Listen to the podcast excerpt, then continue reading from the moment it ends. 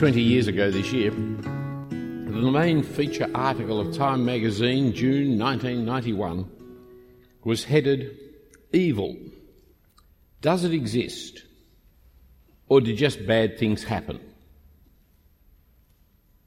Just over 10 years later than that, in September 2001, as the journalists struggled to find words to describe the carnage of the Twin Towers collapsing, there was no other word that they could find for it than to declare, "This is evil." But you cannot use the word evil without introducing the language of God. And as soon as you introduce God into the conversation, you'll raise what is often called the problem of evil. For if the world is not just an accident, if there are actions of men that are deemed to be evil and others righteous, then there is something more to life than just living. And the answers of the age, of course, is yes, there is. There is the God who has created life. But if the answer is God, then the theoretical problem of evil will be asked. It's usually expressed in terms like, God is all-powerful, God is all-good, terrible things happen. If he's all-powerful, why doesn't he stop them? If he's all-good, why doesn't he stop them? So, is there an all-powerful, all-good God if terrible things happen? This is the toy of 18-year-olds doing their first-year degrees in arts and studying philosophy. Those who haven't been around for very long and haven't yet experienced very much evil in their life. The question has been around for ages, and it has been unsolved and is insoluble to those who do not know God and will not listen to his word. But you can get a good mark in your philosophy class if you want to. Those who do not fear God will never actually get the answer to this question. And the problem with the problem of evil is that it's not, of course, a theoretical game. Once you get beyond 18 and first year university, you discover it's a very practical and real game, because the issues in the lives of people in this world, terrible things do happen. And there's just been an earthquake in Turkey, at least 1,000 killed. And there's been the revolution in Libya with thousands, who knows how many killed. And evil always seems to be on the ascendancy in the news broadcast every night of the week. And it's not just overseas and in the lives of other people. There is the evil within our own world, in our own sickness, in our own children causing us grief, or in our own business failing, or being passed over by somebody not as able as ourselves because they could play the games of politics in the office better than we could, or there's the corruption in our government, or it's my problem and it's your problem, it's his problem, it's her problem. It's the practical problems of dealing with life from day to day, our own sinfulness, the sinfulness of others, the evil of a world gone amok. And again, it's the Bible that brings us light by which we can see the problem. Firstly, in the historical perspective of the history of Israel, in God dealing with his people, explained by the prophets, and today explained by Malachi in chapter 3 of Malachi, and the last verse of chapter 2, which really should be in chapter 3, on page 969 of our Bibles. For after the Babylonian captivity, the people returned back to Judah to rebuild the city of Jerusalem, to rebuild the temple on top of Mount Zion in Jerusalem, to rebuild the kingdom of God, where God's people would be living in as God's nation in God's promised land. But all things failed. Their hopes, their aspirations were dashed on the rocks of reality. The seasons failed, and so the crops failed. Poverty came upon them, and injustice and corruption seemed to reign in Judah. So the people of Judah were wearying the Lord with their questions, with their complaints, with their arguments, their accusations, and their dissatisfactions. They wearied him by saying in chapter 2, verse 17, that God's blessing the evildoers, and so God is not just. They'd lost all distinction between the righteous and the wicked. And so our passage starts for us today on 2:17. You have wearied the Lord with your words, but you say, how have we wearied him? By saying everyone who does evil is good in the sight of the Lord, and he delights in them. Or by asking, where is the God of justice? Here is the problem of evil. It's as old as Malachi, and in fact it goes a long way back before Malachi, if that be the case. It's on the lips of the ungodly, for that's where it always is. It's often those who do not believe in God and his justice who are loudest in proclaiming that there is a problem of evil and who raise these questions. They wish to complain about the seeming victory of the ungodly. And we at times can feel that complaint when evil seems to reign and corruption seems to get away with it. And again we see them wearying the Lord in chapter 3 verse 7 and 8. Chapter 3, verses 7 and 8, over the page it is.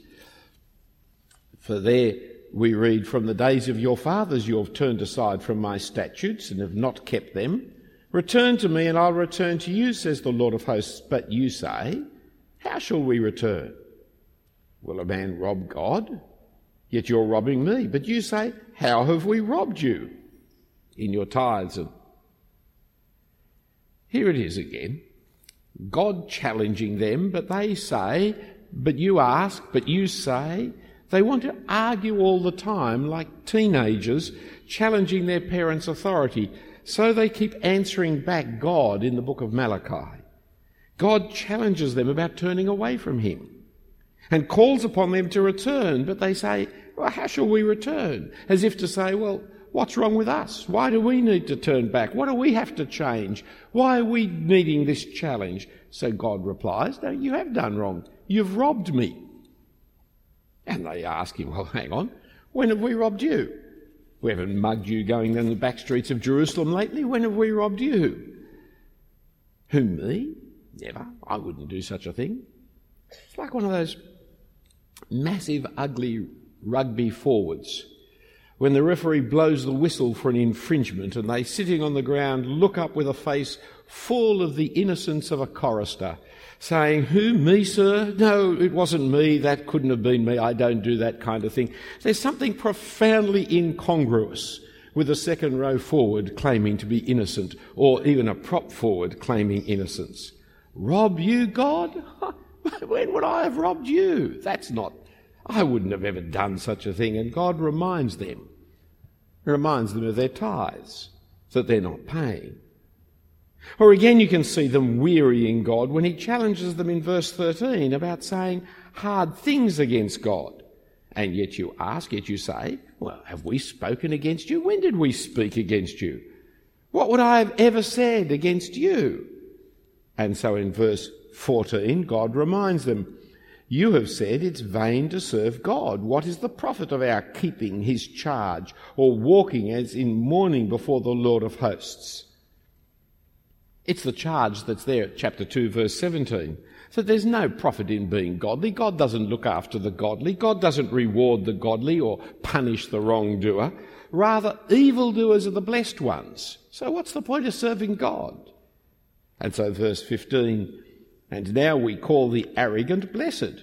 Evildoers not only prosper, but they put God to the test and they escape. Where is the God of justice? So Malachi 3 addresses the problem of evil with God's answer in history. And there are three answers given in history through Malachi. The first answer is the coming. Chapter 2, verse 17, where is the God of justice? Well, if you want justice, then in chapter 3, verse 1, I will send my messenger to prepare the way of my coming. Suddenly the Lord will come. I will come to my temple, and I will seek justice. You delight in the covenant of justice, and you want to see justice done? Well, I'm sending the messenger, and justice is coming. And who can endure such a coming? For it will be like the refiner's fire, purifying the priests of the temple so that Judah's offerings will be acceptable. And God is going to come, yes, God is going to come to the temple, yes, God is going to come to the temple and put it in the furnace. And let's see what comes out at the end of that. And so the first argument is God will come and bring justice, but are you ready for what you're asking for?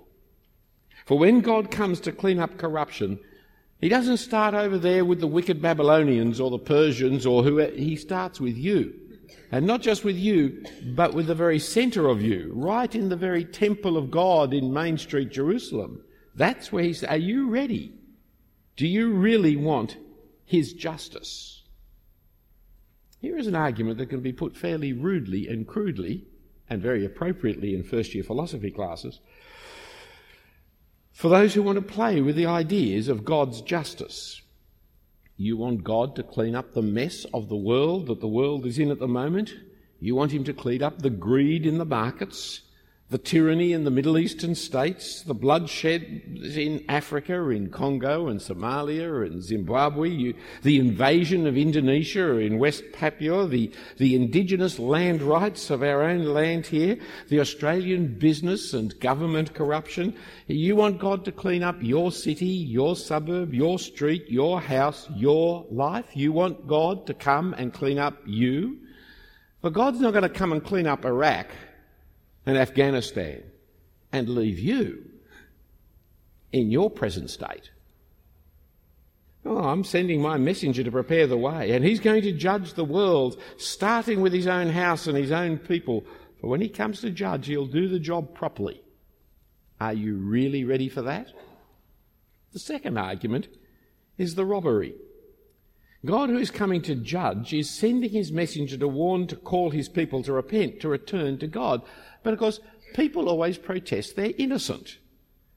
Long Bay Jail, I understand, is full of innocent people. There are very few who are willing to stand there and say they're guilty. If it's not the way that they were raised, it was their lawyer who got them into there. But they have not done anything wrong. I haven't got anything to repent of. I mean, what's wrong with the world are people like Gaddafi or Pol Pot or Saddam Hussein or Governor George Bush? Or there's always people out there that we can blame for the mess the world's in, but it's nothing to do with me. It's in Canberra, it's in Macquarie Street, but it's not here. So God charges them with a theft of stealing. Would you call yourself a thief? Thief is a fairly black and white and a clear thing that most people think, I'm not a thief.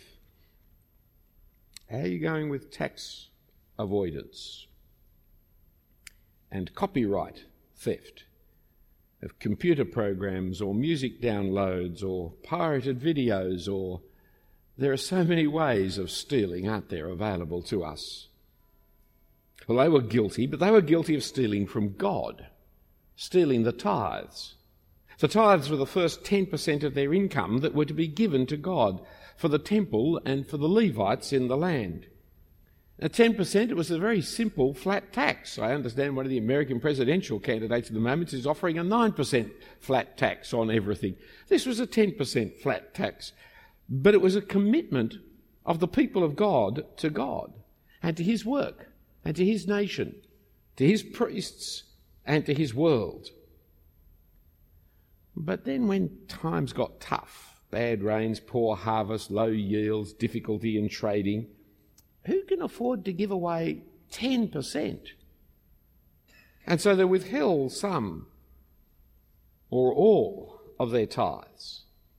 But it's stealing from God.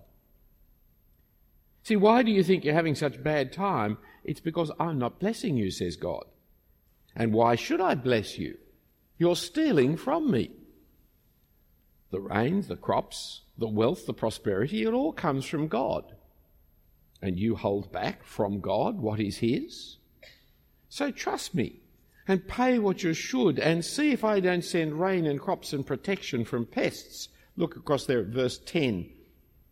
Verse 10. Bring the full tithes. There we go. Bring the full tithes into the storehouse, that there may be food in my house, and thereby put me to the test, says the Lord of hosts, if I will not open the windows of heaven for you and pour down on you the blessing until there is no more need. I'll rebuke the devourer for you, so that it will not destroy the fruits of your soil, or your vine in the field shall not fail to bear, says the Lord of hosts. Then all the nations will call you blessed. Put me to the test. You give your 10%, I will give you the 100% from which you'll get the 10% to me. The second answer to the problem of evil is that our present suffering can be the punishment of God in this lifetime for our failure to honour God in this lifetime. Not all suffering is directly related to God punishing us for our sin. But some suffering is and can be, and the suffering in Malachi's day certainly was. The third answer to the third answer of the problem of evil in view of Malachi is the day. It's connected to the first answer, really, of the coming, for the day is coming when God will select his treasured possession, his people, who he's saving, and he will destroy all evildoers. You said in 3:17, "They shall be mine, says the Lord of hosts, in the day when I make up my treasured possession, and I will spare them as a man spares his son who serves him." On the other hand, the judgment's coming in chapter 4, verse 1, "For behold, the day is coming, burning like an oven, when all the arrogant and all the evildoers will be stubble. The day that is coming shall set them ablaze, says the Lord of hosts, and will leave them neither root nor branch." In chapter 3, verse 16, we see some people who feared the Lord. They were not those who refused to repent. They were not those who would withhold the tithe. They feared the Lord. And they met together and talked it over. And their names, we're told, are written in God's book. It's not a book of good doers, it's a book of God-fearers. And they are the ones who are going to be spared. They are the ones that God is selecting and collecting up as his treasured possession in this world. And extraordinarily, they will gain clear insight into the difference between right and wrong.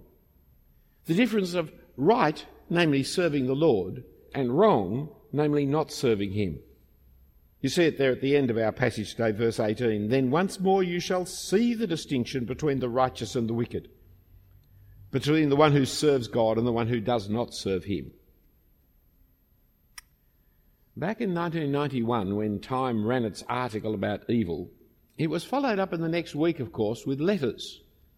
Letters that said, there is no evil. There is no right. There is no wrong. Everything is just a matter of opinion. So Neil Murray from England wrote, "Let's do away with the mysticism and superstition of the past and be brave enough to recognise that evil is a term applied to behaviour or events that are socially unacceptable. Some cultures will view an eclipse of the moon as evil and find murder in certain circumstances can be justifiable. Other cultures may justify the eclipse but call the murder an evil deed. Society and culture change, and therefore evil will change." So there is no right, there is no wrong, there is no good, there is no evil. There's just things that you approve of and things that you don't approve of. Or Sam Turner, also from England, wrote, "Good and evil are purely subjective. What we experience is either pleasant or unpleasant to a degree. As I see it, God doesn't exist. Hitler was a paranoid schizophrenic with political ambitions. AIDS is a disease, and Saddam Hussein is a calm, intelligent man and a gangster." Well, there is a view of life, isn't it? We explain Hitler psychiatrically, though his doctors assured us that that actually wasn't his problem. And we put Saddam Hussein as a calm, intelligent man and a gangster. Because, you see, as an atheist, there is no good, there is no evil. It's just a matter of opinion. Or from Scotland, "The concept of evil is the most striking feature in a tapestry of nonsense woven by religions, political ideologues and other agents of supermorality," wrote Andrew Machen. Earlier this year, I wrote an article called "An Atheist's Conversion." I think we've been giving that today already for you. Not that I want you to look at it now. Be careful. I know the temptation. It's for you to take home and to read, not even at the office, except if there's a coffee break. You can download these kind of articles from philipjensen.com. I produce one each week. But this one was on an atheist philosopher, Professor Joel Marks, who had spent a lifetime arguing for morality, arguing against utilitarians, arguing for morality without God because he was an atheist. But he has come to admit a year or so ago now, last year it was, that he was wrong. Without God, there's no morality. And so he accepted amorality, that is, life without morals. He writes, "My shocking epiphany that the religious fundamentalists are correct. Without God, there is no morality." Very hard to run ethics clauses in our public schools when there is no morality, there is no ethics. If you don't have God, they may as well go back to scripture classes. Anyway, he also wrote, "I became convinced that atheism implies amorality, and since I'm an atheist, I must therefore embrace amorality." Shows that though a philosophy professor, he's not necessarily a great logician, because there was another alternative in that, wasn't there? That is, he could give up being an atheist. He didn't have to give up on morality. There was another alternative, which he doesn't seem to countenance as a possibility. See, this is the end point of those who do not fear God. There is neither right nor wrong. It's all just a matter of opinion. Or as Time says, bad things just happen. That's all there is. But it is as unrealistic and unlivable nonsense as you can get on with. To say that the barbaric massacres in Mogadishu, the starvation of hundreds of thousands of people fleeing in the Horn of Africa, the stealing of young children in the Congo to become soldiers fighting in a civil war that seems to know no end, to say these things are not evil, they're things that happen, is to reduce life to that of the cow munching the grass. There is no purpose, there is no meaning. I just live. In the end, the journalists could find no other word than evil when 3,000 citizens were killed in the collapse of the Twin Towers. Malachi looked forward to the day when God's people will once more see the distinction between right and wrong. But notice what that distinction is between those who serve the Lord and those who don't. But these were Malachi's days, and Malachi's answers, God's answers in history. What of today? What is God's answer for today? Well, there's a mistake in that question, for it assumes that God's answers will change over time, over seasons and cultures. But God's answer spoken through Malachi is God's answer for us. It was written for our learning. Oh, there are differences. The messenger that he prophesies in chapter 3, verse 1, has now already come. He was none other than the person John the Baptist. More of him next week. And the Lord has come to his temple in the person of the Lord Jesus Christ, and when he came, he cleansed it, and he prophesied its destruction, and he replaced it with his own perfect sacrifice. And so we don't now bring tithes to the temple in Jerusalem. We don't now provide for the Levites and the nation. But these differences don't change the message. They fulfil the promises. They heighten the time, the point of the message, the passage, the appropriateness of the answer, the challenge of the answers, but they don't change them. For the message remains the same. For now, there is nothing left but the day of judgment. And the message is one of warning. The purification of Judah's sacrifices is over. Only the day of judgment is left to come. And that has been delayed to provide for us this time to return to the Lord. Not only us, but all the nations to return to the Lord, to repent. And still people protest. What do I need to repent of? I've done nothing wrong. I'm not perfect, but then nobody is. So what do I have to repent about? Theft? I'm no thief. I've not stolen from God, but friends, God has given us everything. Life, health, wealth, peace, safety, security.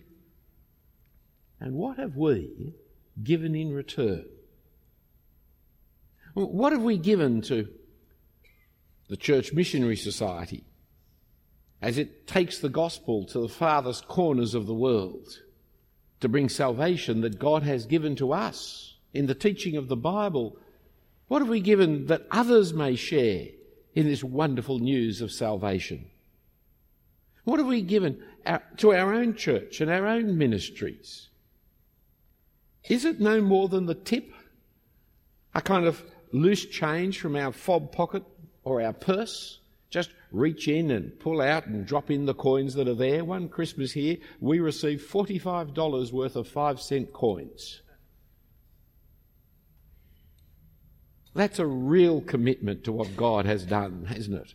He sends his Son into the world to die for our salvation, and we give him some 5-cent coins. Is God the first part of our budget, as we plan to do with what our resources? Do we recognise that it actually is his money that he's entrusted to us, or do we still think that it is our money, that we may give to him if we've got something spare at the end of the day, some leftover we might, provided we don't need it for a rainy day? Life is still the same. Those who fear the Lord gather week by week to talk with each other, and all the more as we see the day approaching. Well done, here we are, middle of the day, middle of the week, gathering yet to hear God's word. This is the passage that the author of Hebrews, I think, was referring to when he wrote in chapter 10. And let's consider how to stir one another up to love and good works, not neglecting to meet together, as is the habit of some, but encouraging one another, and all the more as you see the day drawing nigh. That's what church is about, gathering together with God's people, those who fear the Lord, to encourage each other in what is right, and to encourage each other to avoid that which is wrong. If you think that the world is rotten, that God has lost control, that there's no good, no evil, if there is evil, then it's not good. God blesses the evil because the wicked seem to prosper. Then think again. Repent and consider, because God's day is coming when he will put justice into this world, as is shown by his Son's death and resurrection. Let's pray. Heavenly Father, we thank and praise you for the Lord Jesus Christ. We thank you for John the Baptist preparing the way for his coming. We thank you that he indeed did come and cleanse your temple and destroy it, to raise up in 3 days the new and living temple, whereby we can come into your presence, cleansed and purified, to live in fear of you and in joy in our salvation. We thank you that we can gather together with other Christians and talk with one another and encourage one another.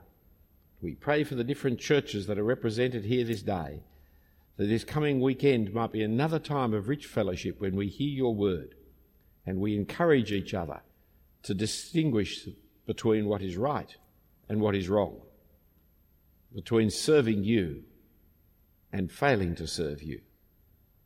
And we pray that we may go on stirring each other up to love and good works, and all the more as we see your day approaching. And we pray it in Jesus' name. Amen.